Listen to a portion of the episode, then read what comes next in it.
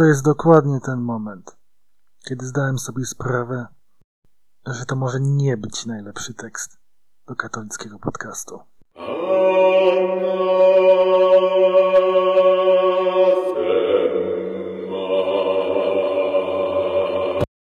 Witamy w Radiu Anatema. Dziś w cyklu Znalezione, niekradzione omawiamy opowiadanie Eliezera Jutkowskiego pod tytułem Three Worlds Collide. Dzisiaj skupiamy się na trzecim rozdziale pod tytułem The Super Happy People. Z wami jestem ja, dr Quackers. Oraz ja, Jurko. Witam serdecznie. W tym odcinku dr Quackers zdaje sobie sprawę, że zapomniał pewnych detali tego opowiadania z przeszłości i teraz trochę mu wstyd, że je zarekomendował. A żeby być e, precyzyjnym, nie pamiętam jak to wspominałem w poprzednich odcinkach e, naszej transmisji, natomiast e, kiedyś to opowiadanie już przeczytałem, wiele lat temu. Nie pamiętałem jego detali, pamiętałem ogólny wydźwięk, o czym było, dlatego uznałem, że jest to fajny tekst do mówienia. Oczywiście czytałem po rozdziale, żeby mieć odświeżoną pamięć przed każdym odcinkiem, ale czytałem tylko ten wybrany rozdział też, żeby nie zaspoilerować sobie powtórnie tego, co się dalej dzieje, więc pewnych detali nie pamiętałem. Chcę to powiedzieć, żeby się usprawiedliwić przed tym, y, co dokładnie będziemy omawiali w pewnych etapach tego odcinka. Oj, a do omawiania w pewnych etapach tego odcinka będzie dużo, oj dużo. Przyznam szczerze, że z jednej strony ten rozdział, mm, biorąc pod uwagę wszystkie trzy dotychczas przeczytane, z jednej strony najbardziej mnie zaskoczył, bo tego, mm, co dostaliśmy w, mm, jako trzecią rasę, nie spodziewałem się. E, zainteresował formą, e, a jednocześnie najbardziej zmęczył podczas czytania. Tak, znaczy ten, ten rozdział chyba w ogóle jest najdłuższym jak dotąd z tych trzech. Nawet nie o samą długość chodzi, mm, a o podejście mocno filozofujące, że tak e, troszeczkę nowomową się posłużę. Ale dojdziemy, dojdziemy do tego. Nie chcę spoilerować drugiej części, części opowiadania, zanim nie poznamy pierwszej. E, zaczniemy może od krótkiego przypomnienia wcześniejszych wydarzeń.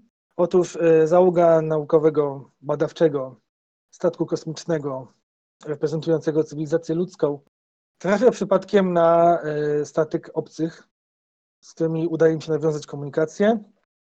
Obcy są rasą przypominającą krystaliczne owady, niebiologiczną rasą. I w wyniku komunikacji okazuje się, że E, obcy mają specyficzną cechę, mianowicie zjadają swoje potomstwo. 90% czy coś około tego swojego potomstwa zjadają w bolesny, okrutny sposób, ale jest to fundamentalne dla ich cywilizacji, dla ich sposobu bycia. A ludzie do końca nie dają sobie z tym rady. Nie wiedzą, co zrobić, nie wiedzą, czy e, wypowiadać im wojnę, nie wiedzą, czy zaakceptować odmienność obcych. E, mamy na ten temat trochę sporów między bohaterami poprzednich rozdziałach. E, I dotychczasowa historia kończy się tym, że otóż nagle pojawia się trzeci statek kosmiczny. Nie należący ani do ludzi, ani do dzieciojadów. I tutaj historia staje się ciekawa. Na początku mamy, tak samo jak było to w przypadku dzieciojadów, mamy opis statku obcych, który e, jest zrobiony tak trochę na siłę, żeby był odpychający. Takie jest moje odczucie. Tak, widać było, że autor starał się pokazać coś e, zupełnie mm, nie tylko dziwnego, nietypowego, ale jak najbardziej odpychającego, wijące się macki, e, tam o ile dobrze pamiętam, był, było coś o jakichś naroślach na tym statku, także że w ogóle nie, nie, nie do końca było wiadomo na co, na co spoglądają. A zarazem zaskakujące było to, w momencie spytania o to, czy obcy są przyjaźnie nastawieni, czyli czy podnieśli tarczę, okazuje się, że nie mają ich wcale. Tak, dokładnie. I to e, ten fragment e, daje nam też istotne informacje. Tak jak wcześniej e, dowiadywaliśmy się na tym etapie, że statek dzieciojadów jest mniej zaawansowany niż statek ludzi, sugerując, że ich cywilizacja jest mniej rozwinięta technologicznie, Tak tutaj wydaje się, że ci nowi obcy są dużo, dużo bardziej zaawansowani niż ludzkość. Na takim poziomie, którego nawet do końca nie można zrozumieć. Tak, świadczy, świadczy o tym e, także mm, to, co wydarzyło się e, po pierwszej obserwacji em, statku, czyli mm, fakt, iż em, załoga ludzi, nasza załoga, tak to nazwijmy, e, Team Human, e, nasza załoga otrzymuje e, od razu wiadomość, e, otrzymuje ją od razu po angielsku i to zarówno audio, jak i wideo. Tak, z holonagraniem. E, Oczywiście e, okazuje się, że to nie jest do końca tak, że obcy telepatycznie już odczytali myśli ludzi. Po prostu wcześniej skontaktowali się z dzieciojadami, otrzymali bazę danych dzieciojadów, która zawierała też wcześniej przesłaną bazę danych ludzi. Więc od razu mogli e, poznać dwa odrębne gatunki. Tutaj rozbawiła mnie bardzo mm, reakcja ludzi na to, kiedy mm, poznali nowych przybyszów, znaczy zobaczyli, dowiedzieli się, że za chwilę, za chwilę ich usłyszą, także i tak dalej. Takie bolesne. Dlaczego nie możemy być sami we wszechświecie? Tak, to jest bardzo, bardzo ładnie wtrącone. E, Wiadomość e, przesłana przez nowych obcych e, jest no, w trochę podobnej formie, co wiadomość wcześniej otrzymana od dzieciojadów. Kilka krótkich zdań, które można różnie odczytywać, zależy od tego, jaki przyjmiemy kontekst. Jednak ogólna wypowiedź tej wiadomości jest strasznie optymistyczna, że hej, świetnie was widzieć, e, nasz statek nazywa się grać w gry dla zabawy. Takie, taki ogólny, hurra optymistyczny, różowo-cukierkowy y, wydźwięk aż do pożygu i kończący się zapytaniem, czy chcielibyście uprawiać seks. Tak, strasznie, strasznie pozytywny. Pytanie, czy bardziej pozytywny, czy bardziej straszny, kiedy zadają to pytanie obcy. Chwilę potem oczywiście e, ludzie zaczynają zastanawiać się nad e, znaczeniem tej, tego przekazu. Pada też tutaj e, taka myśl od jednego z dowódców. Zastanawiam się, co takiego ci obcy robią, czy może molestują kotki. Ponieważ już się okazało, że jedni jedzą, jedzą własne dzieci, teraz czego dziwnego spodziewamy się od tych nowych obcych. I w sumie tak daleko od prawdy nie byli. No, okazuje się, że. No i właśnie. Właśnie tutaj e, ludzie odtwarzają nagranie wideo. Tak jest. Wiadomość okazuje się bowiem, delikatnie rzecz ujmując, y, przekazem mm, niezbyt delikatnej e, pornografii, mającej y, w sobie cechy zarówno próbę przedstawienia postaci ludzkich, jak i procesów, które są powi- powiązane wedle obcych z ludzką prokreacją, ale są zinterpretowane przez e, rozum, który nie tylko ich do końca nie rozumie, ale jednocześnie próbuje w nich przedstawić e, swoje e, zrozumienie tego procesu. Żeby nie zagłębiać się za bardzo w szczegóły, e, postacie przypominające ludzi z mackami, em, W ciąży. Spółkują, spółkujące, tak, właśnie w ciąży, spółkujące y, w czasie porodu, co później też zostanie, zostanie bardzo rozwinięte. No po, po prostu naprawdę bardzo do granic perwersyjna e, wizja, e, którą a- autor skomentował na samym początku stwierdzeniem e, i przez kilka pierwszych chwil e, nie odezwało się żadne z nich, byli w stanie tylko patrzeć. Swoją drogą, jak się dowiedzieliśmy od Dzięcioła w poprzednim odcinku, autor jest radykalnym racjonalistą, więc okazuje się, że radykalny racjonalista lubi powoływać się na, nie wiem czy powoływać się, ale przywoływać na pewno obrazy hardkorowego tentacle porn. Normalnie jestem zaszokowany, nigdy bym się tego nie spodziewał. E, A co najlepsze, y, najlepsze, nie wiem, czy to można użyć słowa najlepsze. e, Co ciekawe, później większość z tych elementów, które się pojawiły, zostały racjonalnie wyjaśnione, dlaczego one się pojawiły w tym nagraniu i co miały oznaczać i z czego wynikały wedle zrozumienia obcych. To tak jak na samym początku, i to chyba był efekt, który autor chciał uzyskać. Na samym początku byłem zszokowany, o co, o co chodzi w tak dokładnym opisie tej sceny, jak w tym op- opowiadaniu zostało to opisane. E, tak później to, to zrozumiałem, bo autor dokładnie wyłuszczył mechanizmy stojące za myśleniem obcych, e, dlaczego takie, a nie inne elementy się pojawiły. E, tak, to jest prawda. Natomiast też pamiętajmy, że już wcześniej podejrzewaliśmy trochę, że wszelkie backstory wymyślane przez autora nie do końca trzyma się kupy i podejrzewaliśmy, że on raczej wymyśla cokolwiek, żeby uzasadnić już to, co on prezentuje i co rozważa w samym opowiadaniu. Uzasadnienie jest, bo musi być, ale nie ono jest istotne. Istotne jest to, że on chce wrzucić te konkretne elementy do swojego opowiadania. Tak, przyznam szczerze, że jestem ciekaw, w jakiej kolejności tutaj powstały te, e, te elementy w, w tym rozdziale. Czy najpierw e, zadecydował, jaką formą komunikacji chce, aby posługiwali się obcy, czy najpierw napisał sobie taką scenę i zastanawiał się, jak to teraz uzasadnić? No dokładnie, dokładnie. Nigdy nie poznamy odpowiedzi zapewne. E, pada również od bohaterów dość ciekawa idea, wrzucić film na statkowy Forchan y, i zobaczyć, jaka będzie odpowiedź. To jest interesujące na kilku poziomach. Okazuje się, że w przyszłości mają Forchan. Tak, dobrze wiedzieć, że e, nieważne ile, ile tysięcy czy tam setek lat minie, Forczany przetrwają. Tylko zastanawiam się, czy oni mają osobny, osobną sieć, osobny internet dla statku. Jest tyle załogi, że będą mieli własny Forchan, czy statki się momentalnie komunikują jakimś globalnym, przynajmniej globalnym, kosmicznym, space-wide internetem i wszyscy, wszyscy z całego imperium ludzkości, z całej ludzkiej cywilizacji mogą tam postować. E, obstawiam, że to pierwsze. Jeżeli to drugie, e, to mamy olbrzymią lukę fabularną, e, że w przypadku pierwszego, pierwszego, pierwszego kontaktu i drugiego pierwszego kontaktu nie skomunikowali się z nikim w celu konsultacji. Mhm, tak, dokładnie. Też trochę podejrzewam, że to było wrzucone jako żart i nie do końca przemyślane. O, pornografia, Forchan, haha, to kiedyś było śmieszne. Tak jest. W ogóle tutaj pojawia, pojawił się już e, chwilę wcześniej e, dosyć interesujący także wątek e, przypisywania obcym mocy nadnaturalnych. A tak, rzeczywiście. I to jest, to ja trochę zignorowałem jako mm, no takie wtrącenie, że bardziej się podkreśla te, ten stopień zaawansowania obcych. Tak, tak.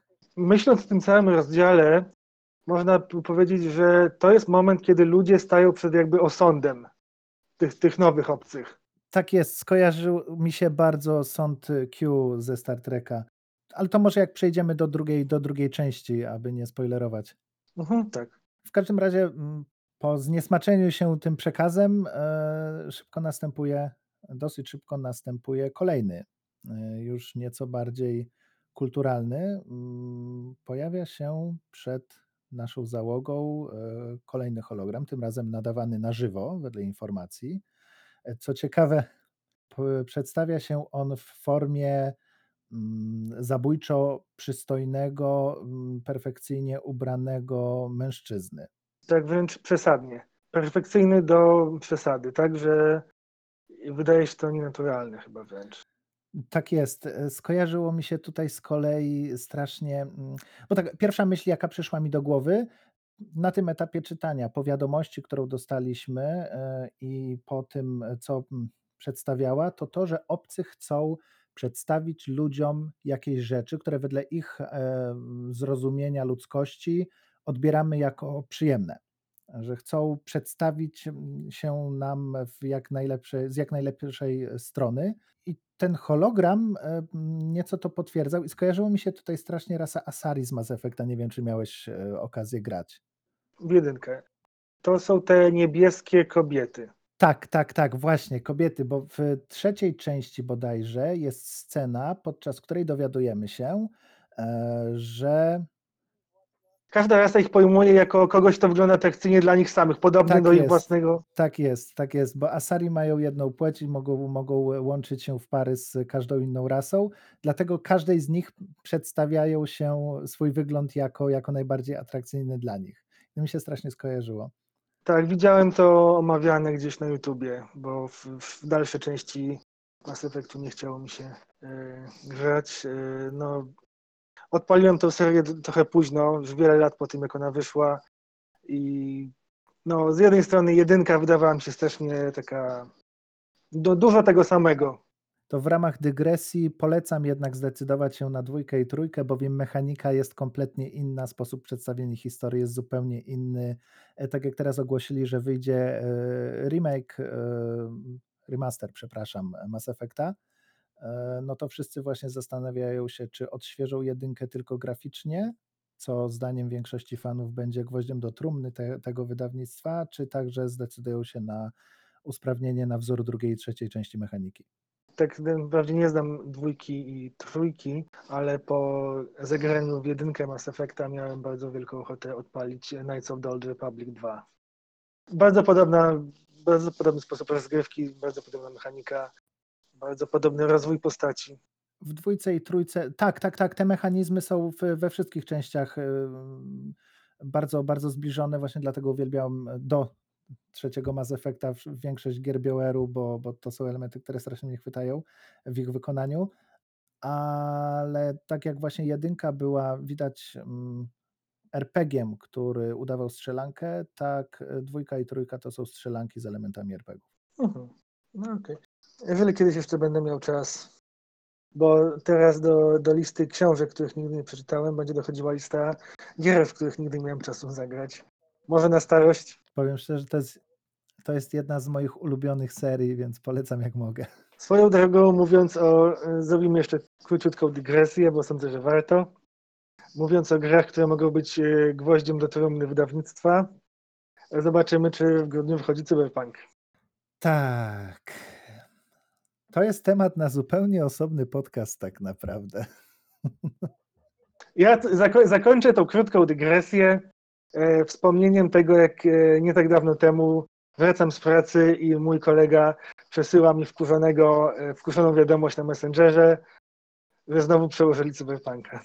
Tak jest. Nie, zdanie podsumowujące temat rzekę. Spodziewam się, że gra będzie fantastyczna, ale nie dotrzyma oczekiwaniom. Nie, nie ma opcji. Nie, żadna, żadna gra nie będzie w stanie spełnić oczekiwań, jakie ludzie sobie zdążyli zrobić, bo hype jest zbyt wielki. Tak jest.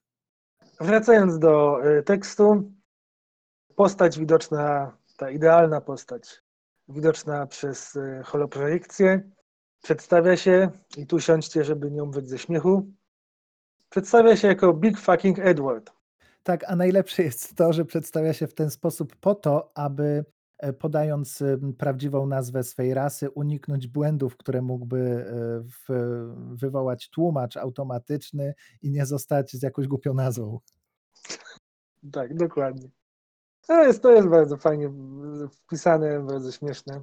Przy okazji, nie wiem, czy, czy słyszałeś może o tym kiedyś, ja nie, nie, nie wiem, na ile to jest potwierdzone, w sensie, ile, ile, w ilu wypadkach się coś takiego zdarzyło, ale podobnie jak odkrywano jakiś nowy ląd, nowe plemię, tam to nie tylko chodzi o kolonizację Afryki i tam innych regionów, ale w ogóle o poznawanie, jak jedna cywilizacja poznaje jakieś nowe tereny, e, to strasznie często nazywali Nową Ziemię na bazie pierwszego zdania, czy pierwszego słowa, jakie usłyszeli od tubylców. Tak jest, tak jest. I zazwyczaj, zazwyczaj to słowo, to zdanie to było nie rozumiem, co mówisz. Ciekaw jestem, jakby, jakby zrobić statystyki, od czego tak naprawdę pochodzą nazwy e, krain geograficznych. E, jak dużo byłoby to właśnie takich jakichś dziwnych, dziwnych źródeł. Ja z kolei jakiś czas temu e, troszeczkę posiedziałem nad etymologią nazw warzyw i owoców. I to jest też strasznie ciekawe. Nie wiem w ogóle, co mnie pchnęło do tego. I tutaj też bardzo wiele tych tropikalnych, egzotycznych owoców zostało nazwanych na podstawie bardzo prostych słów i określeń, które po prostu dla nas brzmią egzotycznie, a w oryginalnym języku właśnie oznaczały jedzenie albo coś, coś, coś w tym stylu. E, Reny, nie tak dawno, e, chyba w zeszłym tygodniu, pod koniec zeszłego tygodnia na XKCD, pewnie zakładam, że kojarzysz. No, nerdy kojarzą XKCD, komiks internetowy. Przyznam, że nie. O rany. E, XKCD jest no on już wychodzi od ileś, iluś lat, taki bardzo rudymentarny komiks, w sensie taką bardzo prostą grafiką robione, takie po prostu stick figures. To są stick figures. A tak, wygooglałem teraz, oczywiście kojarzę, nazwa jakoś mi nie utkwiła w pamięci. E, I niedawny komiks e, pod tytułem The True Name of the Bear e, mówi, że mm, przynajmniej w tych anglosaskich czy tam germańskich ogólnie językach słowo na niedźwiedzia wywodzi się od czegoś brązowego, że coś brązowego, brązowy, ktoś brązowy. Ponieważ nie, nie, wymawia się, nie wymawiano wtedy zbyt często prawdziwego imienia na niedźwiedzia, bo wierzono, że to będzie mogło go przywołać. I tam jest sugestia, jak to, jak to słowo na niedźwiedzia mogłoby brzmieć we współczesnym, współczesnych językach, gdyby się zachowało. O, świetne. I zupełnie, zupełnie coś odmiennego. A to muszę zerknąć. Aż zobaczyłem, jaki jest, y, jaki jest origin y, niedźwiedzia, a, ale to zdaje się jest dużo prostsze. To jest po prostu no, od tego protosłowiańskiego na miodojada słowo. Tak, tak. Ale wróćmy do y, samego tekstu. E, w trakcie rozmowy z e, Big Fucking Edwardem okazuje się, że rodzenie jest jedną z największych przyjemności dla obcych i to jest właśnie wyjaśnienie, dlaczego tego typu sceny pojawiły się w pierwszej wiadomości. Tak, właśnie chciałem wtrącić, że tu dostajemy pierwszą wskazówkę, że te sceny zostaną wyjaśniane. To jest też, jak już wspominamy o obcych, to jest też coś, co trzeba by zaadresować a propos obcych. Bo są tu jednak takie błędy, w, problemy z tym, jak się wyjaśnia to ich, to ich pochodzenie i pochodzenie tych ich zwyczajów. W sensie, okej, okay, ma być coś trochę szokującego, co dla nich jest przyjemne. Znaczy, nie tyle, że poród jest szokujący, ale to, że ktoś w ten sposób będzie chciał go, ideę porodu wykorzystywać, e, jest trochę szokujące. I to musiało być jakoś wyjaśnione, no i ci obcy po prostu odczuwają rodzenie jako coś niezwykle przyjemnego. E, z tym, że wyobraźmy sobie, ile gatunków zwierząt, czyli ile, w jakiej sytuacji ewolucyjnej jakiś żywy organizm miałby przewagę ewolucyjną, gdyby odczuwał poród jako przyjemny. Bo rodzenie to jest sytuacja, kiedy jest się wystawionym na niebezpieczeństwo, na drapieżniki, jest ryzyko chorób, więc po co, jaki, jaki mózg miałby przewagę, gdyby miał zakodowane, żeby poród miał być przyjemny? To trochę tak jak rozważaliśmy w, we wcześniejszych odcinkach, kiedy na przykład y, stwierdziliśmy, że no, dzieciojady trochę nie są, że dzieciojadom trochę brakuje wyjaśnienia, czemu ich, ich e, strategia ewolucyjna była, polegała na stworzeniu, na produkowaniu takiej ilości potomstwa. Że tam stwierdziłeś, czy, czy tam był jakiś drapieżnik, czy jakieś ciężkie warunki życia, że musieli e, oni po prostu wyewoluować w tym kierunku, żeby mieć taką strategię przeżycia.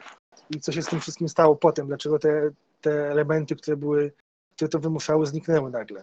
E, tak, rzeczywiście. I tutaj z kolei jednak dostajemy wyjaśnienie, dlaczego poród e, jest dla nich przyjemny, e, ale w dalszej części, więc nie wiem, czy teraz do tego nawiązywać, czy kiedy będziemy omawiać już, już, już drugą połowę. To powiemy to, to po prostu wtedy, jak dojdziemy do tego, do tego momentu. Kolejna ciekawa rzecz, jeśli chodzi o obcych, jest ich szok właściwie, nie, nie wiem, czy to nawet szokiem można nazwać, żal olbrzymi, y, zdziwienie, że y, tutaj to zostało mm, opisane w sposób bardzo mm, naukowy na początku i dopiero później jedna z postaci y, wyjaśniła. No nie wiem, przynajmniej ja na samym początku pytania nie zrozumiałem zupełnie, mm, czy to prawda, że nasz kod genetyczny, nasz ładunek genetyczny właściwie, bo o to tu chodzi, e, i nasz e, system nerwowy są e, rozdzielne. Tak, ponieważ okazuje się, że dla obcych przekazywanie informacji jako wiem, obserwacji czy myśli i przekazywanie tych informacji, które ludzie na przykład przekazują sobie podczas procesów płciowych, czy organizmy biologiczne, ziemskie przekazują sobie w trakcie procesów płciowych, u obcych to jest jedno i to samo. Więc z jednej strony dzielą się myślami w czasie e, stosunku i z drugiej strony rozmawiają uprawiając seks. Tak. Mamy tu jeszcze scenę, kiedy ludzie chcieli, to, to jest moim zdaniem też e, ciekawe i warte omówienia, e, ludzie w tym momencie pytają się, czy mogliby zobaczyć obcych w ich prawdziwym wyglądzie. Nie przez te projekcje holograficzne, które upiększają ich, nadają im taki znajomy ludziom wygląd, ale coś, co, coś, co byłoby niefiltrowane, nie, nie, nakładane, nie były nakładane żadne dodatkowe obrazy na to. I mamy po prostu jakąś mieszankę, paletę kolorów, jakieś e, rzeczy, które, których nie da się do końca pojąć, kształty, które, którym nie można nadać znaczenia. E, I to mi strasznie się skojarzyło z e, literaturą Lovecrafta, bo tam co jakiś czas, dosłownie w większości opowiadań, musi wyskoczyć jakieś, jakieś obce stworzenie z kosmosu, które właśnie ma kształt, którego nie da się opisać, ma jakąś, jest jakąś mieszanką rzeczy, które do siebie nie pasują, a ten specyficzny w ogóle opis y, tych obcych w ich prawdziwej postaci strasznie mi się kojarzy z Jokszototem. Tak jak, jak on jest opisywany często w tej Lovecraftiańskiej literaturze albo wśród y, kontynuatorów y, jego prac, właśnie mieszanka kolorów, jakichś kształtów, sfer, które przechodzą przez siebie. Jak trochę miałem wrażenie, że to, to zainspirowało właśnie taką wizję kosmitów. E, tak, tylko o ile dobrze pamiętam, to u Lovecrafta było to uzasadnione tym, że obraz, który oglądaliśmy, był tak przerażający, że nasz mózg go odrzucał. Poprawnie, jeśli się mylę. E, tak, tak. To zazwyczaj jest takie właśnie wyjaśnienie e, w jego opowiadaniach. Pratchett, Pratchett fajnie to przejął. Nie wiem, czy od Lovecrafta, czy nie. Znaczy, to się pojawia w wielu, w wielu miejscach, ale Pratchett to bardzo fajnie ubrał w charakterystyczny dla siebie pastisz, e, że ludzie nie dostrzegają rzeczy, w które nie wierzą i działa to jak ślepa plamka. Patrzą na coś magicznego, ale z racji, że ich mózg nie jest w stanie tego przetworzyć jako coś, coś w co wierzą, to po prostu tego nie widzą. A kojarzę taki moment. Chyba to było, kiedy śmierć chodził przez Ankh-Morpork. Tak, tak, tak. I nikt go nie zauważał.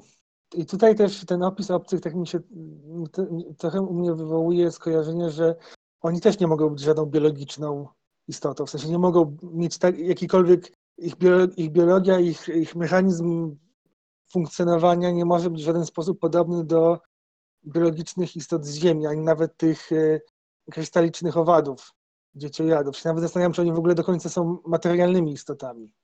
E, tak, tutaj chyba też autorowi chodziło o to, aby mm, dać jakiś trzeci, zupełnie niezwiązany z żadną z dwóch przedstawionych wcześniej raz obraz, tylko do końca nie miał pomysłu, jak to zrobić, więc dał taki miszmasz, którego nie da się ogarnąć.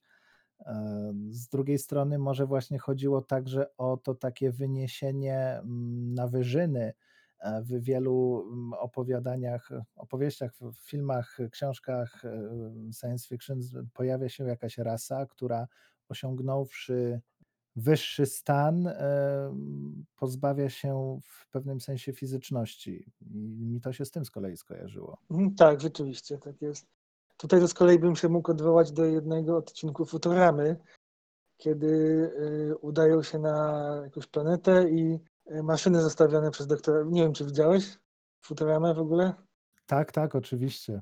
I maszyny zostawione przez y, doktora Farnswortha zaczynają się reprodukować, replikować, mm, ewoluować, no i z czasem tworzą już tam cały ekosystem, potem inteligentną cywilizację i to wszystko się dzieje w ciągu kilku dni zaledwie, bo one tak szybko się y, modyfikują i w ostatecznym y, stadium po prostu przechodzą, przez przechodzą właśnie w takie jakieś bryły czy coś takiego, które właśnie mają być tylko jakąś reprezentacją ich, ich postaci, bo oni tam właśnie mówią, że odrzucili już te fizyczne formy, jakie mieli. A to tego z kolei nie, nie, nie, nie, nie pamiętam odcinka konkretnie.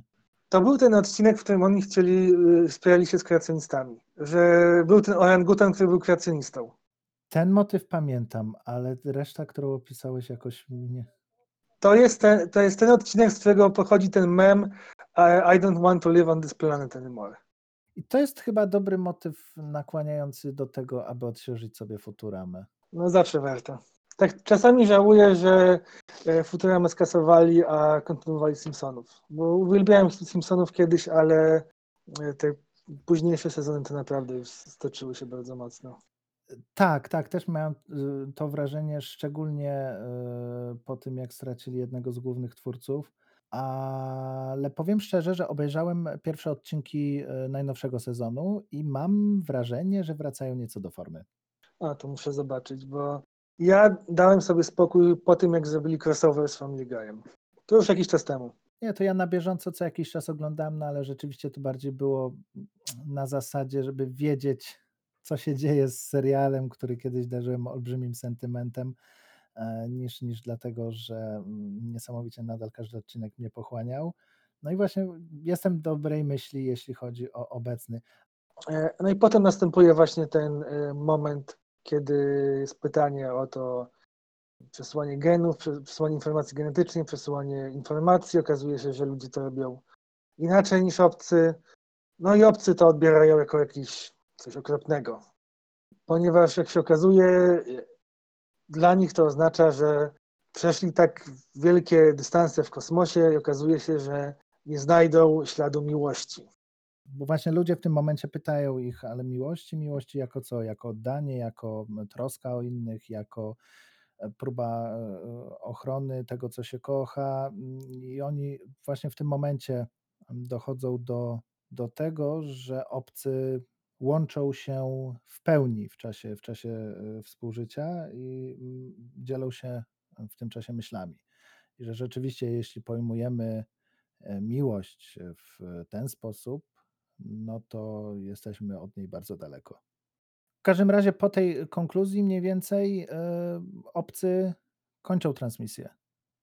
E, widać, jak rozłączają się z wielkim bólem, w szoku, nie wiadomo co się dzieje i, i pada bardzo, moim zdaniem, ciekawe podsumowanie, e, że to bardzo trudne rozmawiać z obcymi. Nie myślą jak my i tak naprawdę nie wiemy, co zrobiliśmy źle. Tak, dokładnie.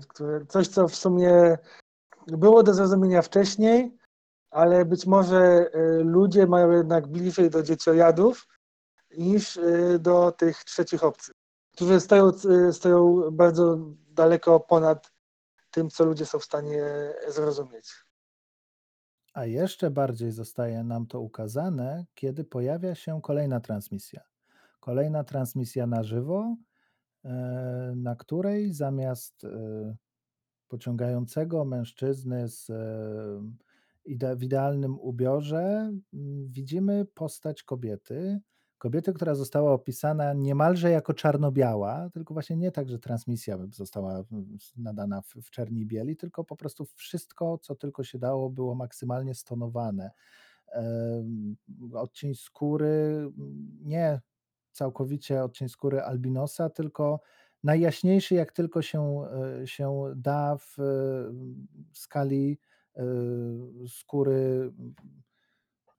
Nie wiem, czy to zabrzmie poprawnie politycznie w dzisiejszych czasach, ale skóry typowej dla białego człowieka.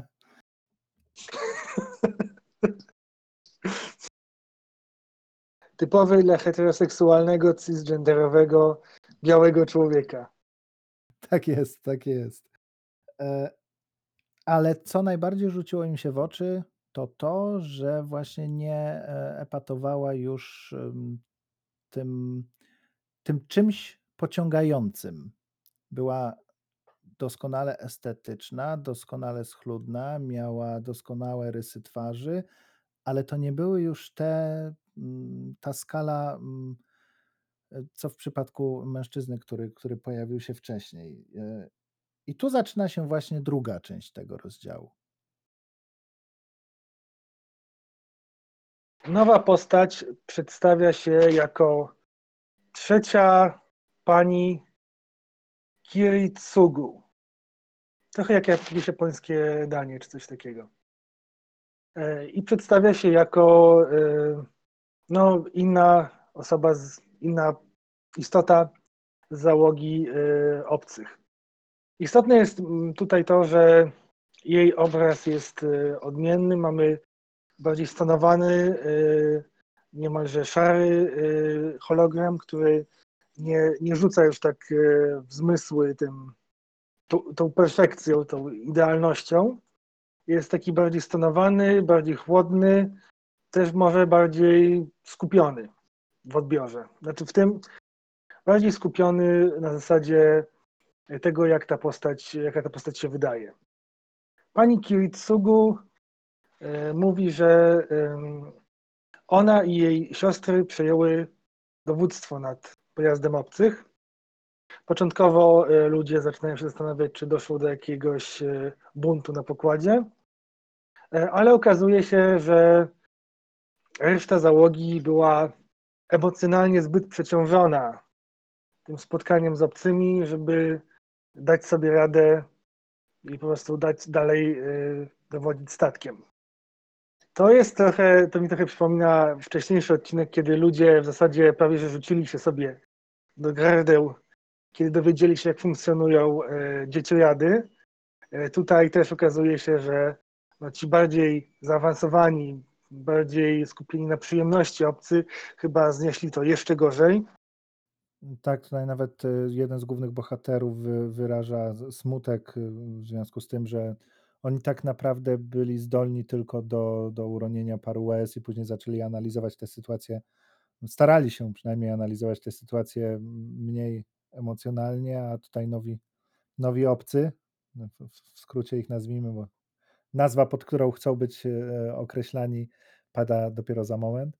Nowi obcy nie są w stanie w ogóle funkcjonować w jakikolwiek sposób, kiedy, kiedy dotarły do nich te przerażające nowiny o sposobie funkcjonowania dzieciożerców.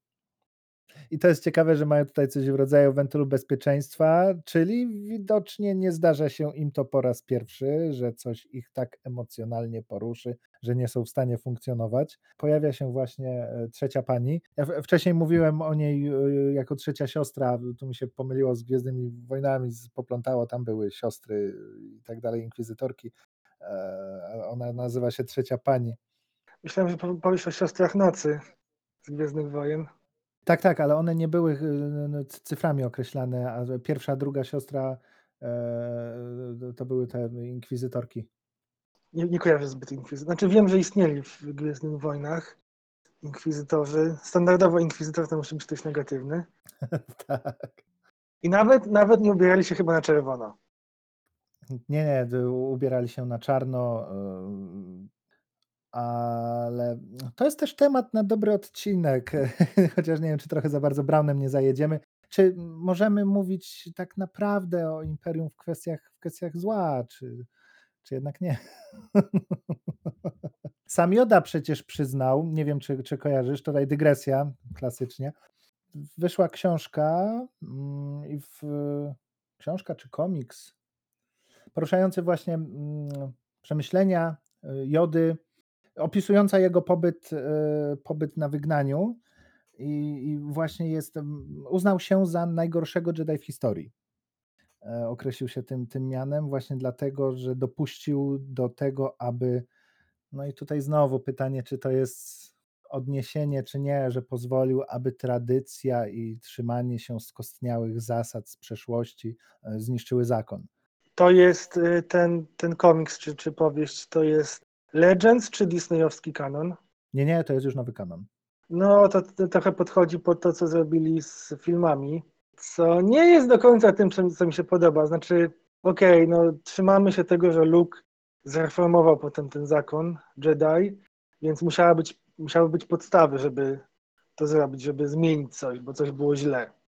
I nawet w Kotorze 2 jest ta idea, że ten dawny zakon, ten jeszcze z czasów y, wojen mandaloriańskich, znaczy ten spo, po wojen, znaczy zakon sprzed wojen mandaloriańskich, ale który upadł po wojnach mandaloriańskich, po y, tym przejściu Rayvana na... Rayvana tak się nazywał, dobrze? Tak, tak. Na ciemną stronę. Y, w Kotorze 2 też mówiono o problemach, jakie on miał i w ogóle o problemach jasnej i ciemnej strony mocy.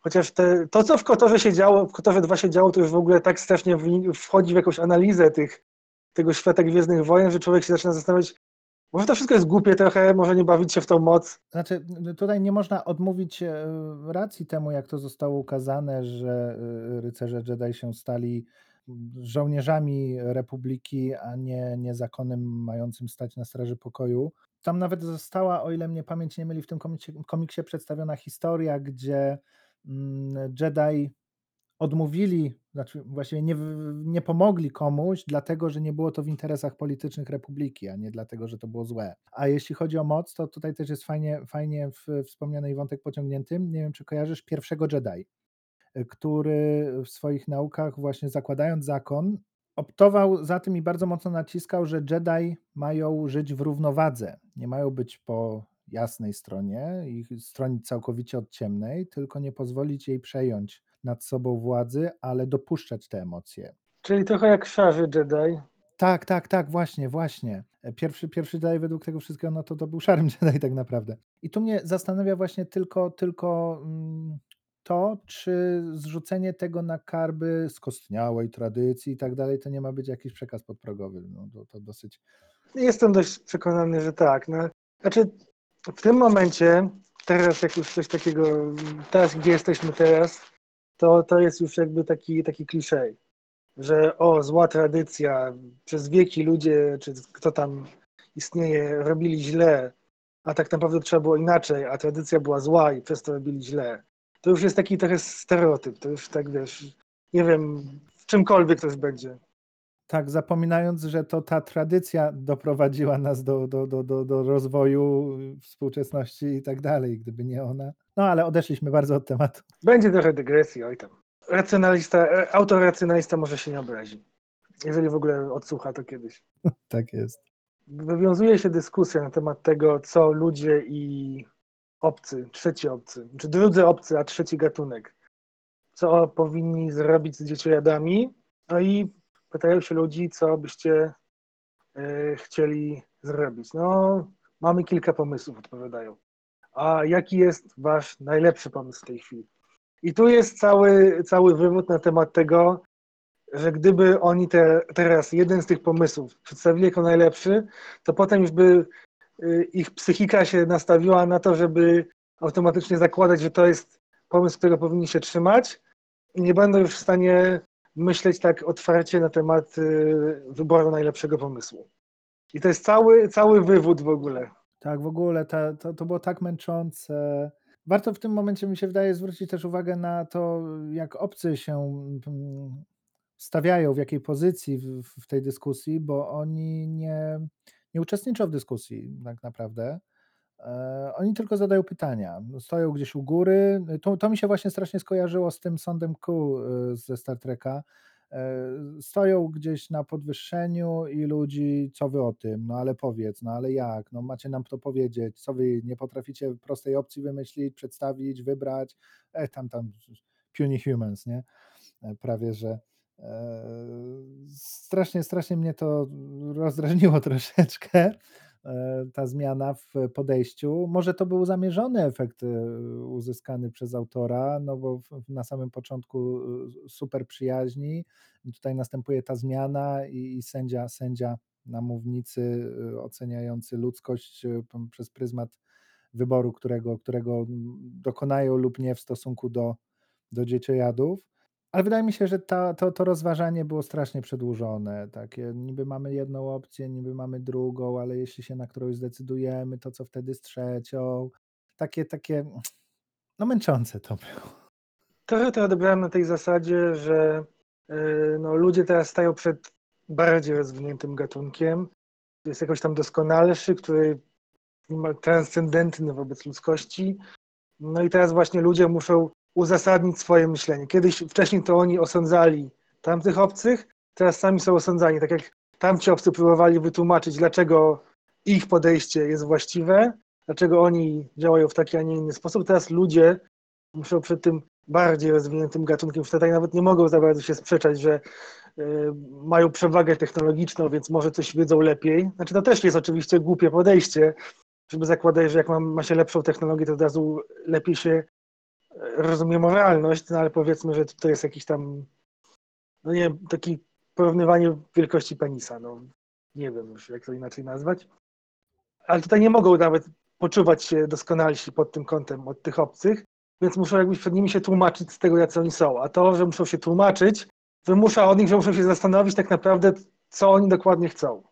Właśnie, w ogóle takie postawienie się w pozycji musimy się tłumaczyć, ale dlaczego? Od, nie, od razu bez wahania postawili się w pozycji niższego, gorszego. Musimy się im wytłumaczyć, a jak się wytłumaczymy źle, to nam będzie głupio. Dlaczego? No bo obcy są doskonalsi, są technologicznie doskonalsi, są, nie wiem, doskonalsi po prostu technologicznie, co już wyszło przy tym tłumaczeniu, że potrafili to tak wszystko zrobić. No tak, ale on właśnie nie rozumiem tego podejścia. Oni są inni po prostu. No okej, jesteśmy tu w trójkę, dyskutujemy na tych samych zasadach, na równych prawach, e, a nie, że od tych jesteśmy lepsi, ale od tych jesteśmy gorsi. Tu musimy, tu oceniamy, tu musimy, musimy się podporządkować i, i przypadkiem nie wyjść na, na prymitywnych. No, trochę, trochę, trochę to mnie tak jakoś też odrzuciło nieco. To jest taka trochę ojkofobia gatunkowa. Kosmoikofobia. Wstydzą się bycia ludźmi przed tymi doskonaliśmy obcymi. Tak, tak, tak, tak, tak. Potem, potem już w ogóle zaczyna być takie odjazd trochę od głównego zagadnienia, bo y, ta pani Kiritsugu zaczyna dyskutować z konfesorem, z, z powiernikiem. I się porównują w ogóle, jaka jest ich funkcja w ich społeczeństwie. Ka każdego w swoim społeczeństwie.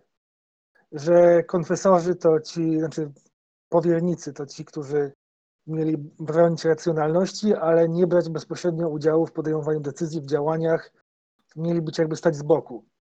A Kiritsugu to yy, miały, miały właśnie naprowadzać e, swój gatunek na działanie, odwlekać jakby przyjemność, która była dla tego ich gatunku najważniejsza, po to, żeby mogli, mogli się skupić na działaniu.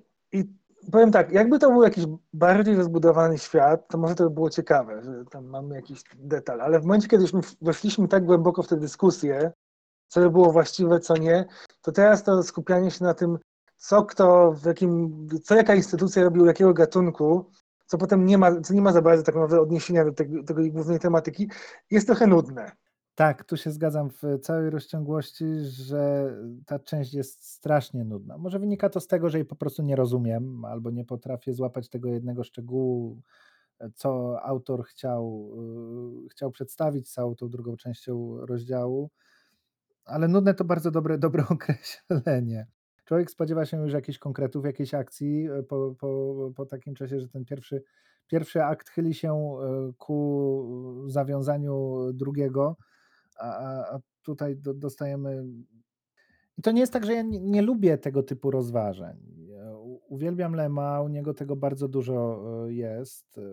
Bardzo często całe większa część e, danego opowiadania, no to są tak naprawdę filozoficzne rozważania na temat e, etyki, moralności, na przykładach tak wziętych nomen omen z kosmosu, że, że, że się to w, w głowie nie mieści, ale u niego czuć jakiś konkret, do którego się podąża. Tutaj to jest wszystko mocno poszatkowane moim zdaniem. E, skacze pomiędzy przemyśleniami autor, pomiędzy wątkami, tak jakby to było ubrane w, jakby to były ubrane w fabułę y, na szybko sporządzone notatki z jego osobistych przemyśleń. Takie odniosłem wrażenie. Tak, też tak sądzę. Znaczy, no, kiedy patrzymy na ten profil tego autora, który eksplorowaliśmy poprzednio, to mi się tak wydaje, że może on rzeczywiście po prostu pisze opowiadania w tym celu. On ma jakieś przemyślenia na temat tego, nie wiem, świata, racjonalności społeczeństwa, próbuje wpychać tą racjonalność gdzie się da i po prostu pisze opowiadania, żeby to jakoś zobrazować, żeby to łatwiej przybliżyć innym ludziom. Tak jest. Ja tego w ogólnej formie wcale nie krytykuję, żeby, żeby nie było, że, że to, to rozwiązanie mi się nie podoba. E, bardziej mam zarzut do tego, że wcześniej sobie tych rozważań jakoś nie usystematyzował, chociaż w małym stopniu.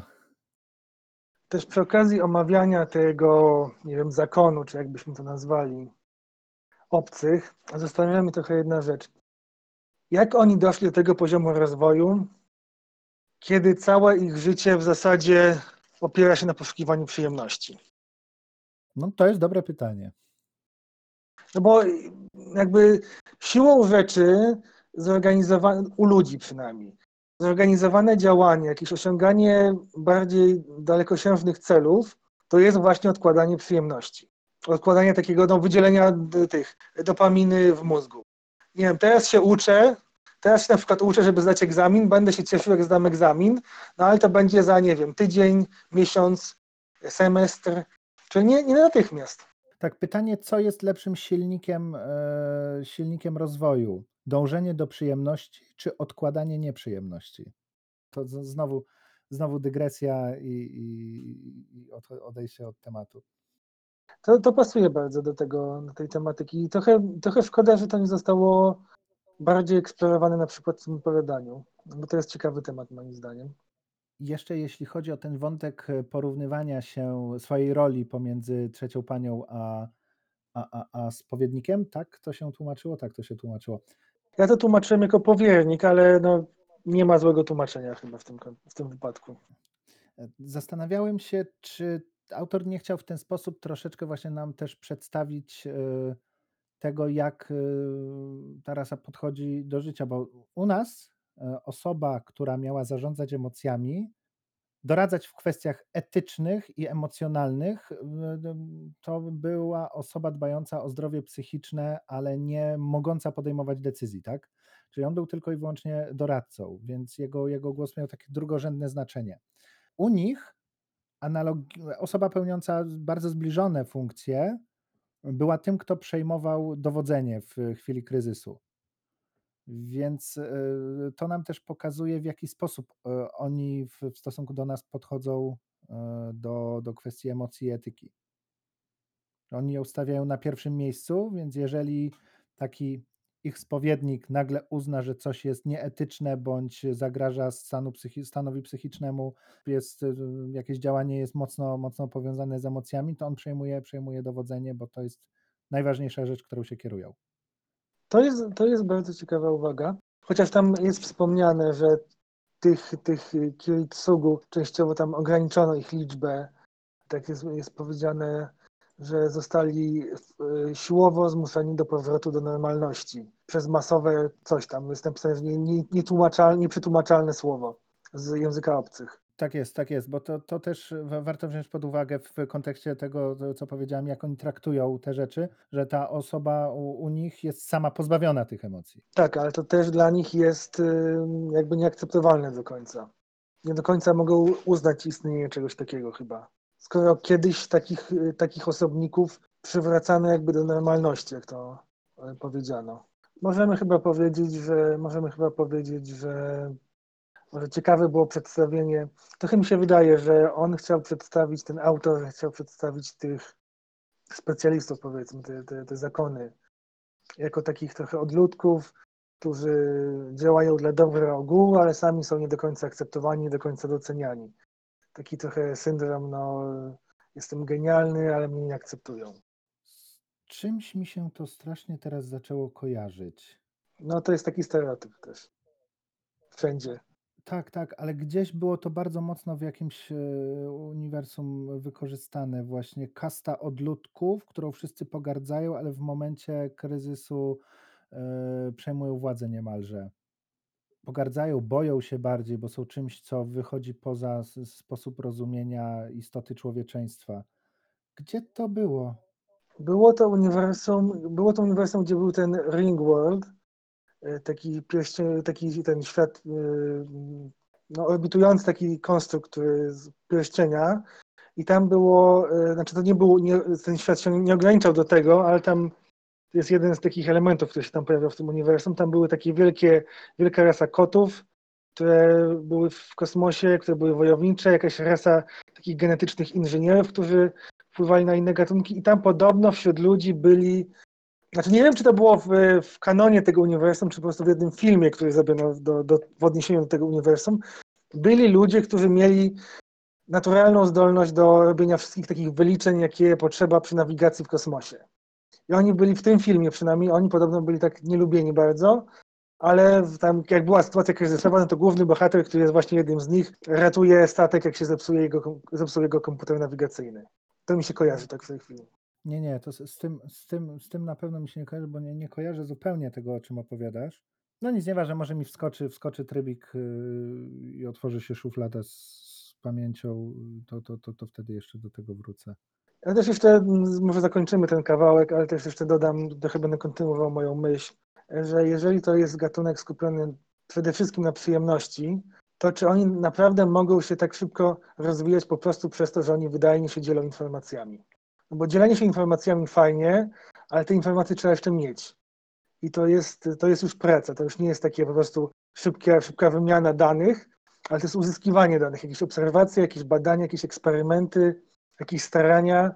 które no, nie są koniecznie przyjemnością też. Więc sam fakt, że oni po prostu uzyskują przyjemność, a przy okazji przyjemności przekazują informacje, niekoniecznie musi napędzać rozwój, jeżeli oni wcześniej tych informacji nie mają. Pytanie, a jak w, u nich wygląda e, obserwacja, zdobywanie informacji? Jeżeli ich układ nerwowy jest ściśle powiązany z. E, jeśli przekazywanie danych wiąże się z przekazywaniem kodu, genety- kodu genetycznego, to czy zdobywanie tych danych z jakichś obserwacji i tak dalej nie może być w pewien sposób powiązane? Może oni w ten sposób ewoluują? No i tak w zasadzie dochodzimy tutaj do takich wielu pytań. Nie mamy do końca pewności, jak to działa, jak to funkcjonuje.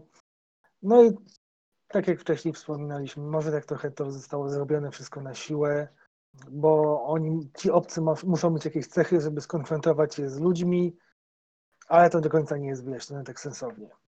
W ogóle bardzo często przy omawianiu każdego z tych trzech rozdziałów y, mm, w pewnym, w pewnym momencie dochodzimy do stwierdzenia, to tak trochę na siłę zostało wstawione.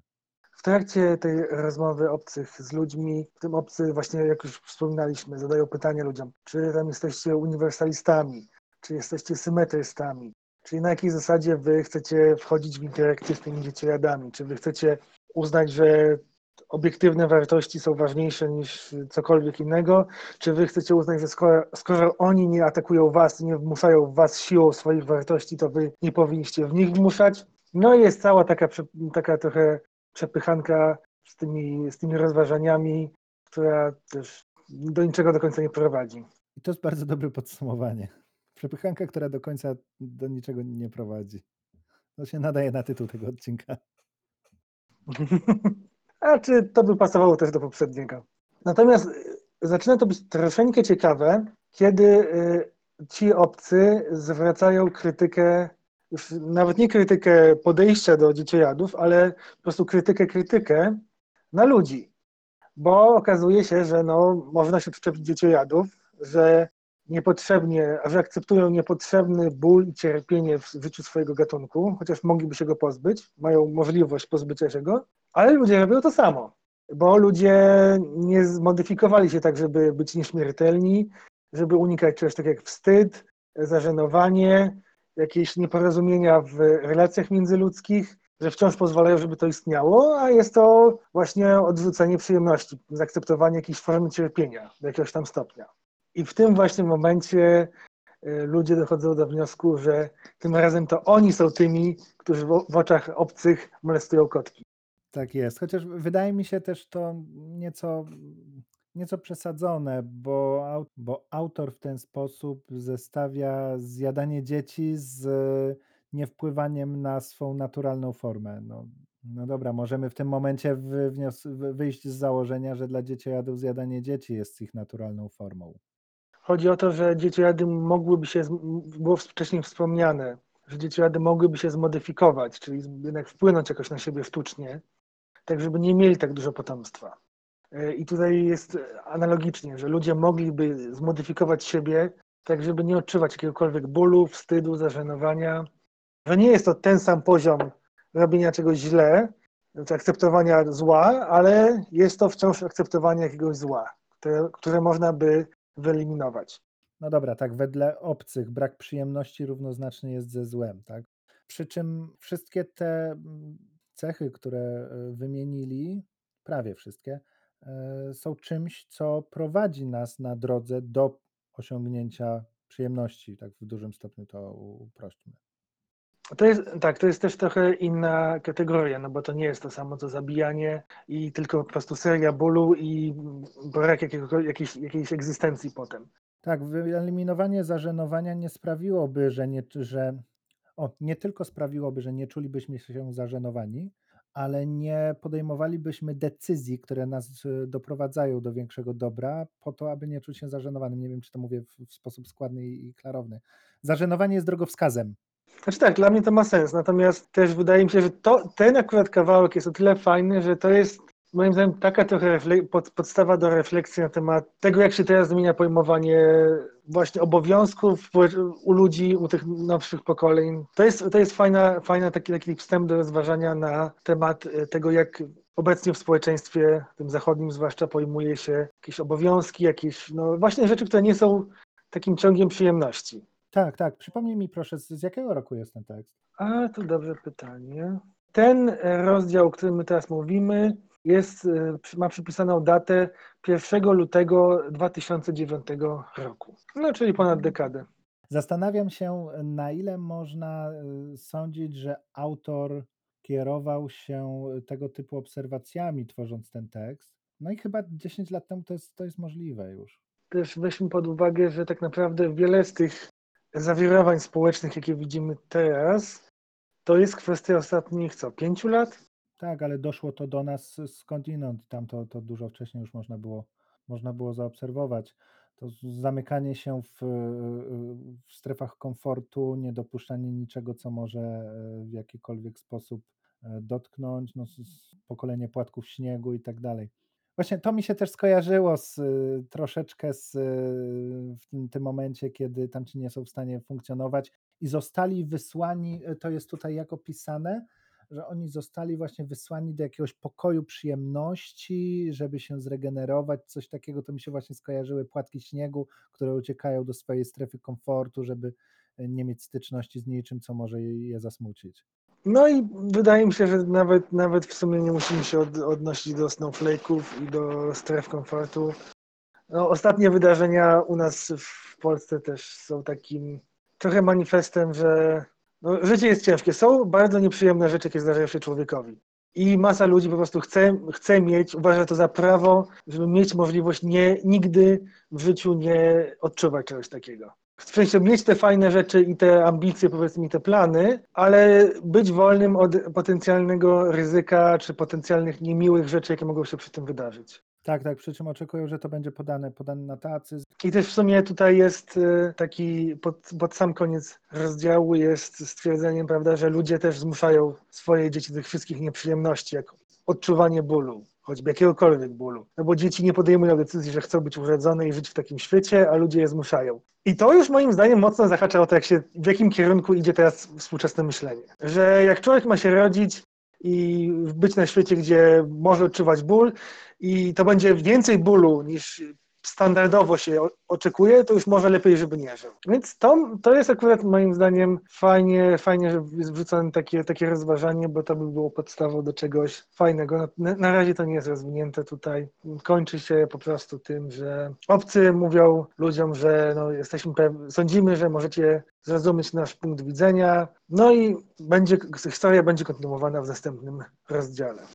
Wydaje mi się, że bardzo istotna jest także przedostatnia kwestia, którą wypowiedziała e, trzecia pani, mianowicie stwierdziła, e, że powinniście zrozumieć ludzkość, że kiedy gdziekolwiek dziecko cierpi z powodu bólu i wzywa do tego, aby go zaprzestać, e, wtedy odpowiemy na to wezwanie, nawet jeśli potrzeba 65 536 statków.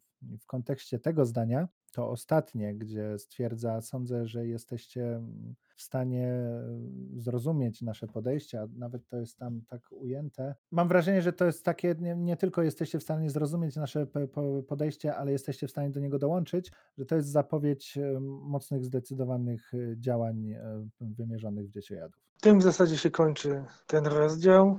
No ja w zasadzie powiedzieliśmy się, co sądzimy o tym już w trakcie omawiania tekstu. Tak naszło mnie jeszcze, bo wcześniej, wcześniej zgłosiliśmy uwagę, że no trochę, trudniej, trochę trudniej być moralnie oburzonym o to zjadanie dzieci, kiedy to są obcy, no to nie są ludzie.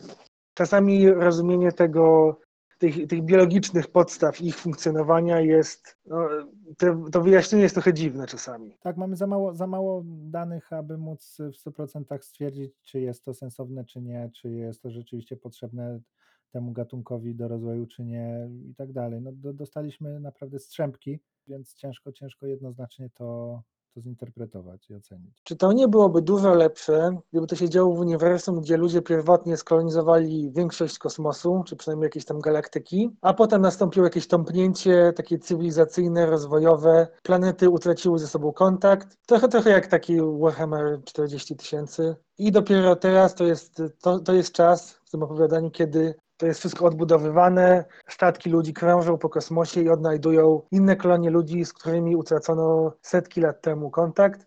No i okazuje się, że one się rozwijały w zupełnie innym kierunku. Że na jakimś tam etapie zaczęły myśleć zupełnie inaczej, stało się czymś innym, bo teraz mamy wciąż, mamy teraz e, inwestycję moralną ze strony taką emocjonalną, ze strony załogi, bo to wciąż są ludzie. Jeżeli oni jedzą dzieci, no to są ludzie, którzy jedzą ludzkie dzieci. Jeżeli to są ludzie, którzy myślą tylko o przyjemności, no to, to są jednak ludzie. Tak jest, tak jest. Na pewno lepiej by było czytelnikowi się wtedy do tego odnieść, ustosunkować i umieścić się w, w, w tej historii. Pytanie o dwie rzeczy. Po pierwsze, autor wtedy musiałby chyba jakoś dokładniej uzasadnić, z czego mogło coś takiego wynikać, na to, jak to, jaki ma to związek z, ze zmianami biologicznymi. Byłoby to ogólnie bardziej wymagające, nie można by po prostu stwierdzić, że oni tak robią. Tylko tutaj by było dużo, dużo więcej, dlaczego tak robią.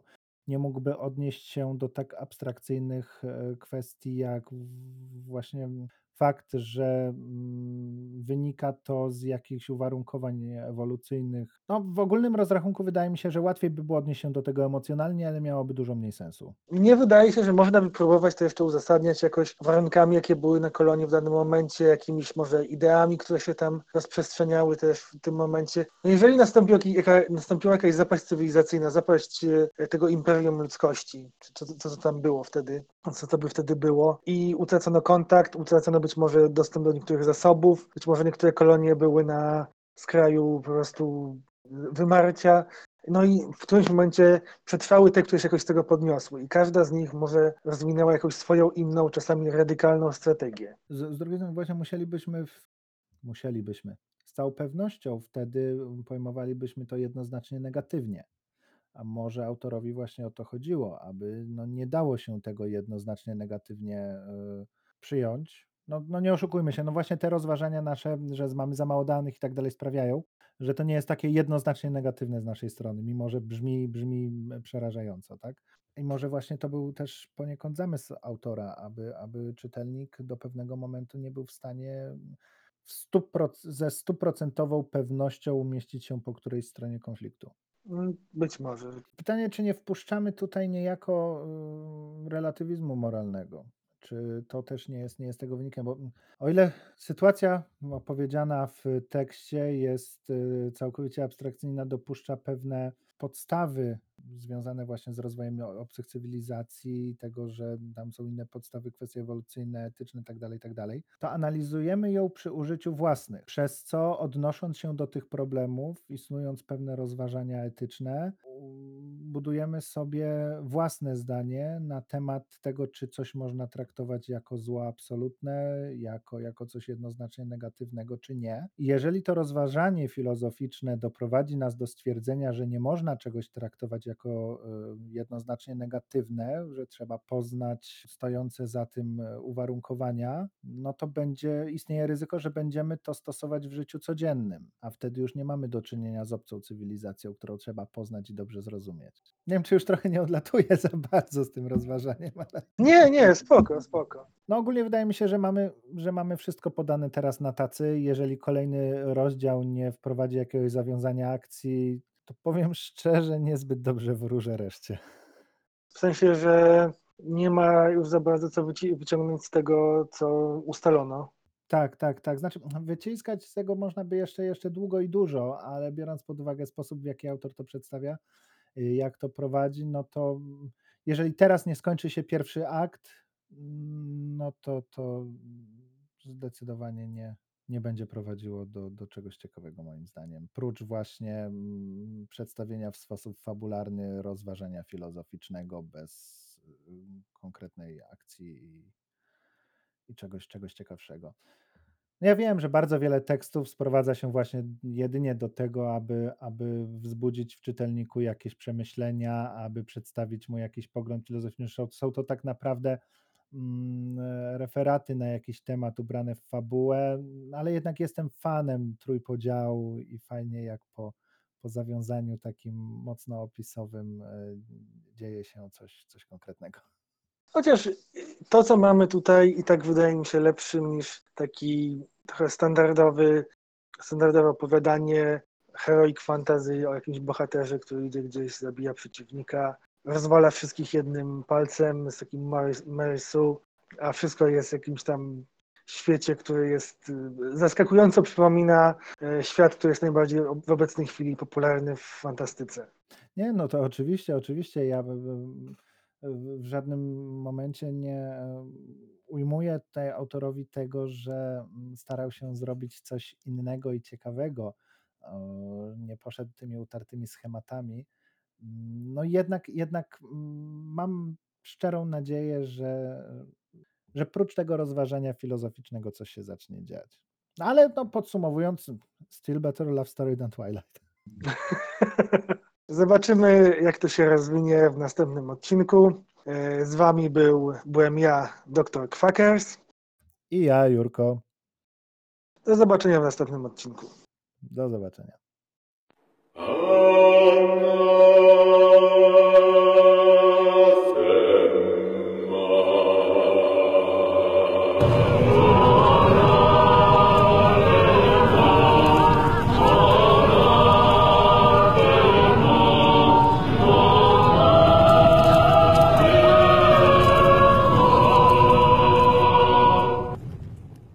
Dzięcioł! Kończ edytowanie podcastu z Dukajem.